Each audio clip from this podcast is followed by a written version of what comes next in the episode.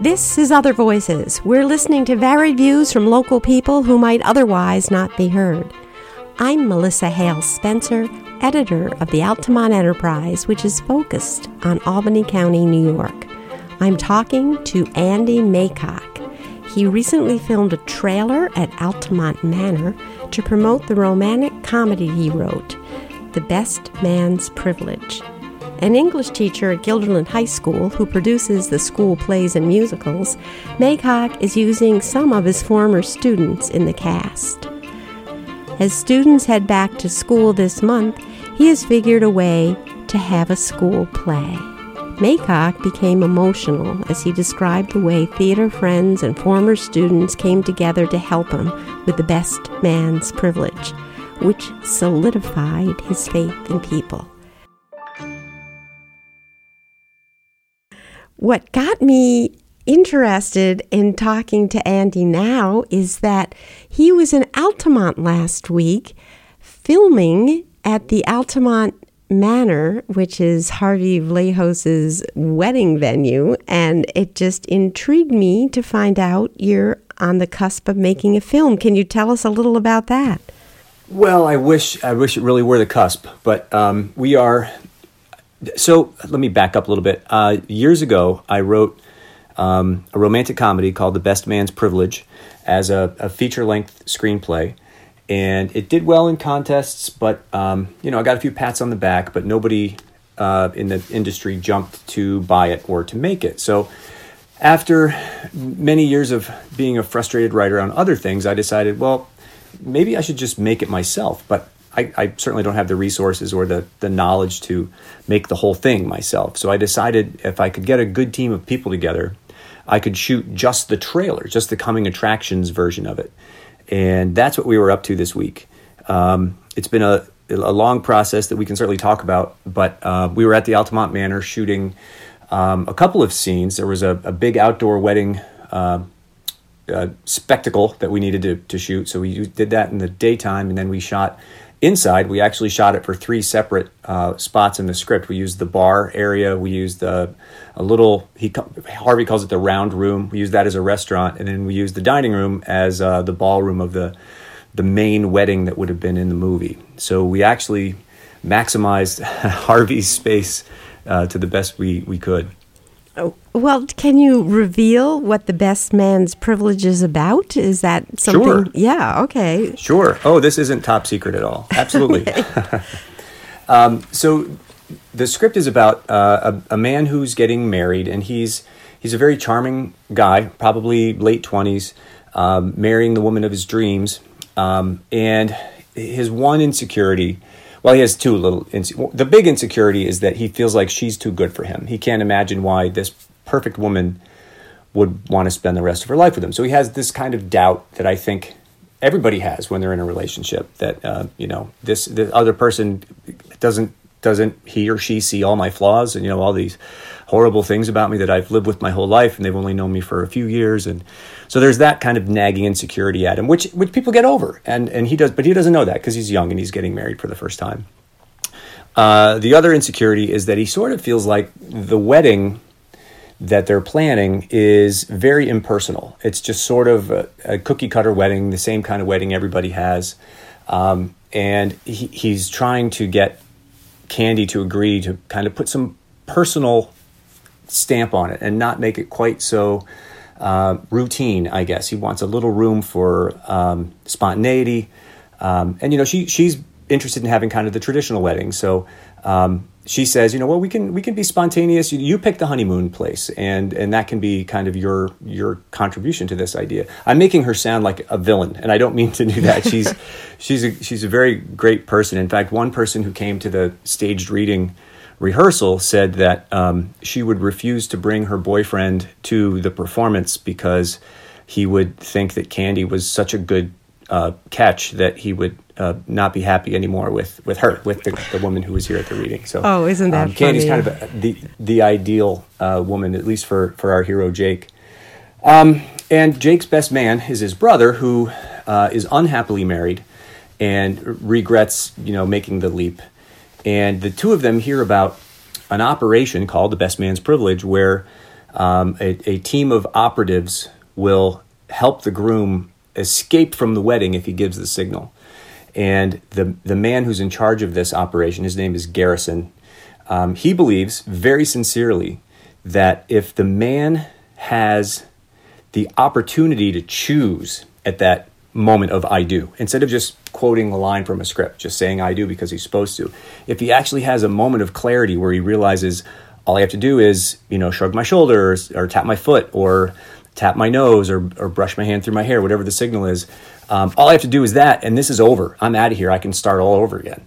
Um, he says that's the moment where the groom realizes that she's the right one, that she's the, the one for him, and he, he makes that conscious choice. And sometimes guys aren't, you know, ready to do that. So he, he's very sincere about that. But these these escapes have become more and more spectacular.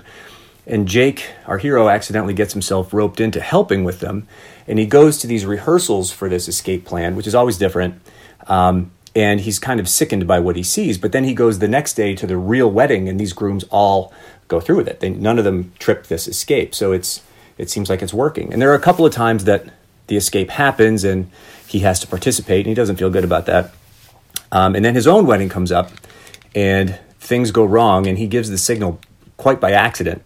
And so his best man goes into action, and Jake is sprung from the wedding, much to his own surprise. Uh, he's knocked out, and when he comes to, he realizes that he's going to have to get his bride back. He's going to have to win Candy back. And the only way to do that is to break through those levels of uh, sort of operatives who are in the way. Um, so he, he spends the, the last you know half hour of the movie trying to outsmart them and break into his own wedding reception and win her back. But it's not going to be that easy because she's she's hurt, she's angry, she can't believe that he would do that. Um, and so that's our kind of our big finish moment, big romantic comedy moment is how does he win her back?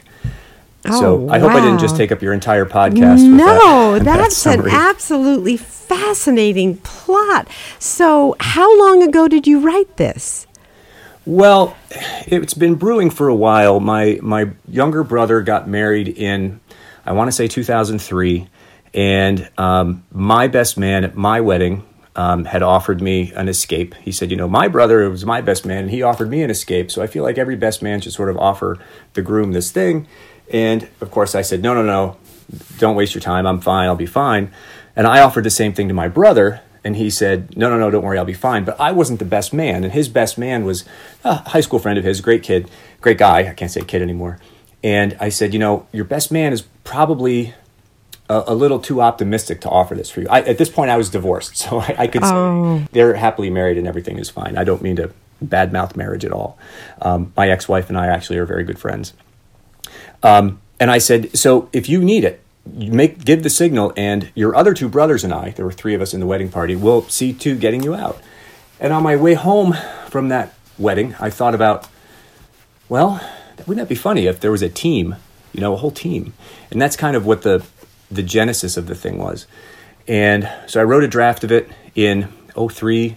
Um, by 2004, um, Upstate Independents had a, a program called Movies Without Pictures in Saratoga where they would do um, live readings of, of scripts, and, and The Best Man's Privilege was chosen. So it was performed, um, you know, kind of at a table, a table read, which was great in 2004. And then it kind of just didn't go anywhere from there. Um, and through a funny chain of events, I met a, a, writer and producer in Los Angeles named Josh Stolberg, who had written a romantic comedy and is, is still writing big ticket Hollywood stuff right now. And he and I worked for a summer on kind of revving up those action moments um, and making it more exciting. And then by 2009, 2010, it was again in, in pretty good shape and doing well in contests, but nobody was really nibbling at it. So, of all the things I've written, this was the one that seemed manageable for me. I had I have one like car chase movie that wasn't going to work. I have one film noir that takes place in the 50s that I certainly couldn't shoot, um, you know, on a, on a low budget. But this was the one that seemed the most accessible. And um, as a high school teacher, I have you know dozens and dozens of former students who are the right age to get married now, and so I reached out to some of them, and lo and behold, I had a cast, and we were off and running. Oh, I was going to ask about the cast because if you're doing the trailer, you must have them all in place, and a lot of them are former Guilderland players. Isn't that interesting? Yeah, yeah. Are and there former names? acting students of mine. Are there Sorry? names that our listeners would recognize? People that had starred in some of your productions at the high school, or Actually, it's funny. Um, Jake, the, the hero Jake, is played by Dave Cerruti, who was in my acting class and in my screenwriting class, but he wasn't in any of the productions at school. Um, and his uh, counterpart, his bride, is played by her, her name is Candace or Candy in the in the script, uh, is played by Dana Goodnight, who was in uh, my uh, writing class I took. We we disagree. She thinks it was creative writing, and I think it was cinema, but we're not really sure. Uh, it was a long time ago. Um, and Dana is an actor. Uh, well, is David she a is an actor in, in, is Dana a gymnast? Yep, also, that's the I one. think That's the yeah. family. Okay. Yeah. So David and Dana both uh, they're friends. They know each other. They both live in New York. Um, their families are still here, so they came up for the week and uh, and and you know worked. It was great. Oh, that does sound great. It really does to be working with your former students. And she is now an actor in New York City. Is that what you said? Yep, they're they're both yes, they're both um, up and coming actors, I should say. They're Yeah. both um, what we call SAG eligible, which means they're eligible to join the Screen Actors Guild. They have enough. I don't even know how it works. They have enough points or enough experience or whatever, but they haven't yet flipped the switch to be Screen Actors Guild actors. But they are getting work down in, in the city, um, and uh, they were they were super easy to work with. You know, nice people that I had a history with because they'd been students of mine. Um, really sweet people. They get along, which was really you could see that chemistry on the screen, and um, you know, bright. And you could give them a, a word of direction, and they would they would make something new and exciting out of it. Oh, that's great. So the idea is once this trailer is ready, you can then use it to market the film and hope to find someone that can bankroll it. Is that how it works? Yes, there are a couple of possibilities, and I don't honestly, I don't really know how to accomplish either of these possibilities. But one one possibility is that somebody sees the trailer and thinks that looks like that might be a fun script. Could I mm, take that script off of your hands and direct it myself or produce it myself? So that's one possibility. That, that this is the the commercial for the script, which would be great. The other possibility is that it's the commercial for uh, the production, and somebody sees it and says, "Wow, you and this team did a really good job. Why don't we give you a little bit of money to make this as a you know a low budget feature?" Um, I certainly wouldn't expect it with me as a first time director to be a, a big Hollywood, big scale Hollywood thing. Um, but you know, those are both long shots. I think the important thing was that I, I got a chance to get out and see if I could do it, and see if I could get a team together that could help me do it, and um, and we did it. Well, let's congratulations. I'd like to I'd like to back way up now and just hear about how you got into theater to begin with. What is it that attracted you and all these years of teaching students the various aspects of it?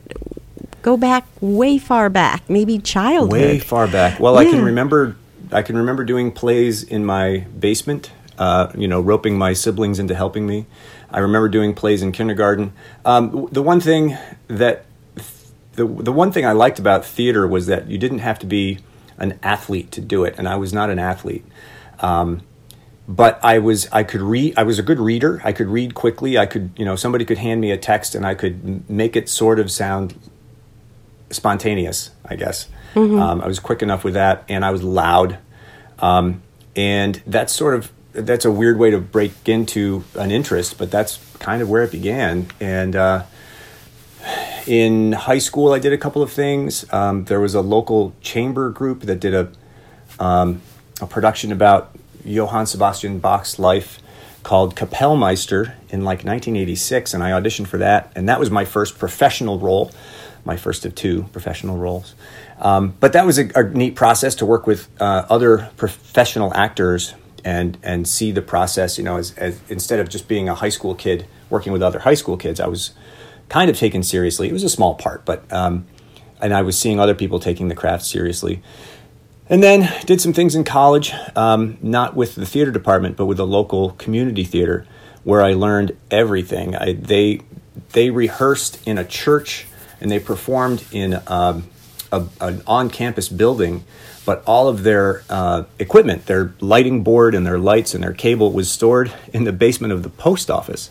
So a week before the show opened, or maybe ten days before, um, they packed their cars with lights and cable and drove it all to the theater, and we spent you know a day and a half cabling and lighting, and that's where I learned all that stuff for for theater. Um, I got to Guilderland, uh, and they I, I don't I we never had an acting class when I was in high school. There was no such thing. I don't know if my school had it before and it was it was cut, or if Guilderland was just lucky to have you know Fred Heitkamp as a kind of the spearhead guy to get theater started. But um, I was thrilled to come into Guilderland, and after a couple years, I was teaching acting, and it's just it's a neat thing because you're you're working with kids who are thoughtful. Um, and they're interested, and they're generally they're also good writers and they're good thinkers. Um, you know, sometimes you get kids who don't really know what they're up against, and they they try it, and they they learn that they love it, or they learn that they they're not really into it. But it's a it's definitely a, a, a course and um, an opportunity that kids who take. Uh, this is a terrible sentence. Let me start this over again. It's definitely theater is definitely something that kids take something from. Um, you know, nobody auditions for something hoping to do badly. They're they're all aiming. They all have good intentions, and I think that's a, a great thing to be working with young people when they have just kind of this positivity that you know we're going to work together and make something great. What I've always loved of years of going in and watching a rehearsal and just interviewing random cast members to write about it is how you create this kind of cohesive whole. Because so many high schools are like striated into, you know, cliques and niches. and it just seems like they're all different kinds of people that come together every year for a particular production and seem to be genuinely part of something that they feel is bigger than themselves.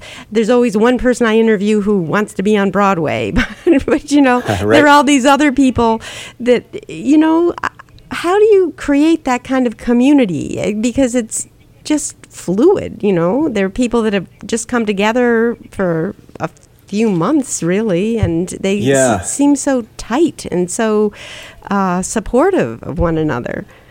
Wow, that's nice of you to say. Um, it's I don't I don't think I do it. I think it's it's the nature of the kids who are inviting other kids to join. Um, they're you know although we have auditions and we're selective about who is on stage, the backstage group is is just an open door. Anybody can come and join us. I mean, it doesn't matter if you don't even know anything about theater craft. You just have a couple hours after school one day and you want to check it out. Um, and I and and so that's the one. I guess the one thing that is great about the, the philosophy of the organization. But it's the kids who will you know embrace that newcomer and say hey come on let me show you how this works. And and the kids like to know enough that they can share it with other people. Um, and that's that's really what the Guilderland Players has always been about is is holding that curtain closed and then revealing it to whoever is, is in the audience. You know whether that's a new person coming in to work on stage or somebody uh, who's paid for a ticket um, and just giving them that that that sort of secret that we've been that we've been holding um, and and that we're so proud of yeah, it's a wonderful feeling on opening night. And you've had quite a few people that have gone on to careers, real careers oh, yeah. in acting, which is impressive yes. too. Do you stay in yeah. touch with some of those students or I do. I yeah. do and and they're um, they're all over the place and it's it's and some of them are doing community theater and some of them are writing and some of them are doing, you know, national television. I mean, so I think the theater work informs all kinds of things and I'm sure that you know, for every uh, student you say, oh, that, that student made it, you know, they're on, in the movies. Um, there are 20 other kids who are doing something theater related, whether even if it's not their, their primary job. Yeah. Well, here we are coming up on what's going to be the most peculiar of all school years. And I just fished out before this interview our edition from Thursday, March 12th. We had oh. half of the front page, you know, about Chicago, which was, you know, this wonderful jazz aid musical that you had mm-hmm. put together. And of course, the first case of COVID in the county landed in Guilderland, and then all the school productions were shut down. And here here you are now heading into a school year. If you could just tell us about what it was like for those kids who had just worked so Oh, hard. gosh. And then also what's happening going forward as you're starting this new semester in such strange territory. Okay. Well, yeah, that was. Um, I was in my on on March twelfth. I was in my acting class, which was block three, um, out of four blocks. And Mike Piscatelli, the principal, came in and said, "I need to talk to you for a second. It didn't even dawn on me that it was about COVID. That I thought maybe one of my students was out sick, or you know, a lead had hurt themselves in PE or whatever. All, all these things ran through my head. And as we went outside the auditorium to talk, it dawned on me that oh no, we're going to have to postpone tonight. And of course, what happened was we had to postpone the whole show for the weekend. And so we brought all the kids in, uh, fourth block, and we broke the news to them that the show was not going to be that weekend. That's as far as we could see was that weekend. Um, and there were tears and hugs and panic and worry and frustration. Um, and everybody was just heartbroken because people had, you know, family coming from out of town and um, a lot of kids that that musical week is the last week that they've taken off from work. So then they were planning to go back to you know their part-time jobs later. So it was really going to throw a wrench in everybody's schedule. Um, and i said don't worry i'll schedule two rehearsals for next week um, and we will we'll keep at it we'll keep sharp and as soon as we get the green light we'll we'll go on with it. And of course as we all know that didn't happen. Um, we were shut down for two weeks because as you said of the case in Guilderland um, and we just kind of we postponed it with the publisher and we just kept postponing it and postponing it hoping that things would clear up by june. Maybe we could do it in july. Um, we didn't really want to wait till august because so many kids were going to leave for college we thought. And eventually in late may we just realized there's there's no way this is going to work. So by that point i think most of the kids had come to grips with it but um, it was still very hard to break the news to them. You know, sitting in my basement on on Google Meet with as many kids as whose faces would fit on the screen to just tell them what had happened. And uh, you know, uh, Claudia Golub had worked a long time with these kids, and Christine Maglino and Aaron Hughes had gotten some great dance performances out of these kids, and uh, it was going to be a great show. And we just just to let it go, you know, with six hours to go before opening night was was Ah. tragic. Gosh. Um, the set is still up. you know, Oh it's it just kind of frozen in time. It's like this museum piece when you walk in there. It's bizarre. ah. Um, there was no way you could do like a video. That was like a copyright problem or something. there was I- a copy. Yeah, there was a copyright issue. I think a lot of schools tried to reach out to their publishers and say, "Can we do anything?" And um, you know, they're just restricted. There are so many restrictions legally that we we didn't make a video. We we couldn't. Um, and even if we could have, to get 50 kids together on the stage would have been, you know, a public health problem. So Yeah. um, we just we just couldn't solve it. So going forward is a little bit of a, a tangle because we still can't have a big group of people together um, on the stage or in a rehearsal room.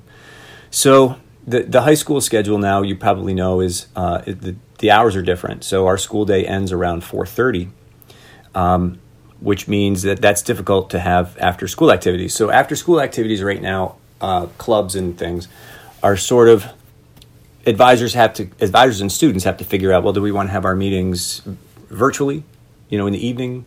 Um, do we want to have them in the morning virtual how we're going to do this? So everybody's kind of figuring it out. I haven't cleared my idea yet with anybody at school but i would like to do a production for the fall that is a, a fall play that's student written um, of only monologues. And i have a certain theme i'm going to go after but i don't want to talk about it because i don't know if it's going to work out. But um, so monologues and have some of the kids doing their monologues from home. Um, but it's a live uh, my idea is it's a live stream broadcast so it's a student performing a monologue at home uh, intercut with a student doing a monologue on the stage. So we'd have maybe five students in the building um, each one doing a, a monologue individually and keeping distant from everybody else intercut with students who are at home. And then maybe the next night when we do the next performance, we alternate so that some of the kids who are at home are now on the stage. Because being on the stage in that light is is an experience. You know, you, you don't want to miss out on that. You don't want to do your your senior year play from home. So that's my thinking um, to do something uh, thematic uh, with student writing that's performed by students. The musical is a different matter altogether. But Um, wait, before you get I to the musical, I just think that's a wonderful idea. I mean, the idea of a monologue is in itself an experience for any actor Mm-hmm. to have, and it's so rare that you get to do one. And Right. here you're going to have a you know a set number of students that automatically get that opportunity, and then to have it student written, that I mean that's just a wonderful idea because it's tapping into a whole different part of creativity and then you don't have to worry about copyright you can Exactly, video exactly. it So- and have Yeah. you know people watch and i'm just wondering about this idea as you say being on the stage itself is so important but also and what can you do about this this the feedback that you get from the audience as you're performing there's no way to do that with video right there's no way to No, I don't think so. have I everybody think so. watching all at once in some kind of yeah, a funnel but I for for noise or for Well, I'm, I've been frustrated with the with the baseball season. You know, and their the way they pipe in sound effects of the crowd. It's just not the same. oh yeah Um, So I, I think it might we might have to do it just like it's you know like it's TV where you don't have an audience. Um, you're you have to just trust that you're you know you're reaching people yeah Yeah. Yeah. So i cut you off you were about to talk about the problems with the spring musical which Well, I think uh, you didn't really cut me off. The problems with the spring musical are are the same that they were this year. You know, um, how do you get kids into the room to sing together? And the music department's dealing with these these things in in curricular. Uh, the curricular space, you know, how do you get a choir to meet? How do you get a band or an orchestra to meet? Um, with tr- keeping people distant and keeping people safe. So the musical, I think, is is is not really on anybody's radar because school activities and clubs, like I said, are kind of figuring it out for themselves. And boy, a, mu- a vir- virtual musical would be almost impossible to do because you have anytime you're on Zoom or Google Meet, there's that delay um, when you know you're talking and you finish, and it takes a second for that message to get through to the other person, and then it takes a second for their message to get back to you. I don't know how you could conduct anything. All the musical performances you see that are on Zoom are edited because of that thing. You can synchronize them, but you can't synchronize them live in in real time. So you couldn't have a musical performance, at least to my knowledge, unless you had some magical technology. Um, you'd have to do it pre-taped, and that really kind of isn't what live theater's about. You know, you you, you want to be live and doing it now um, and living it. So I don't know what's going to happen with the musical, Melissa. It's it's going to be different for sure uh, if it happens at all. Well, maybe there'll be a vaccination by then. One I can hope so. Because uh, even just going to school is going to be so different. But I think having an outlet like theater at a time when people are feeling so isolated is really important because I agree. it brings a community together, even if they're just watching on separate screens. Uh, Right. I'm dying to know what your theme is. I hope it's something. I hope it's something that relates to our current experience with so much fear and isolation. It, it just Mm. we need we need creative people to kind of bridge these things, and um, I can't wait to hear about it. Thanks. and I'm well, not we've going. certainly got Go ahead. we've certainly gotten a, a lot of creative people. So we we have never been in uh, in need of that. So So- we'll see what those kids can come up with. when you're teaching like an acting class now, how I, I know one of the big fears is people projecting, you know, singers and stuff, spreading the little droplets. So Mm-hmm. it's just going to be spacing people out. Is that how you're going to manage in the classroom? Just counting I out. don't know. Stay stay tuned for that. Uh, Yeah. Certainly, we'll have to be spaced apart. Um, it's it's one of those things that I think I have to kind of live through before I know how it's going to work. Yeah. Um, you know, if you if you have to do a scene where your actors are six feet apart, there are certain things you can't do, certain emotional moments you can't do. You could do an argument, You know, you could do an apology, but you you couldn't do uh, a scene where two people are getting closer together, right? Because they can't physically approach each other. So I don't know. It's going to be it's going to be a challenge, and one of the things I love about acting and theater is is how the kids connect with each other, and this year is going to be the opposite of that. Um, you know, the connection is going to have to be uh, just different. You know, theater kids love to hug each other, and this is going to be it's going to be a new world for sure. Yeah, well, one of the things that's good about you personally is you're not just good with stage direction, but you're good with technology. You know, you've got that whole bag of tricks. Maybe you can pull something out of that bag.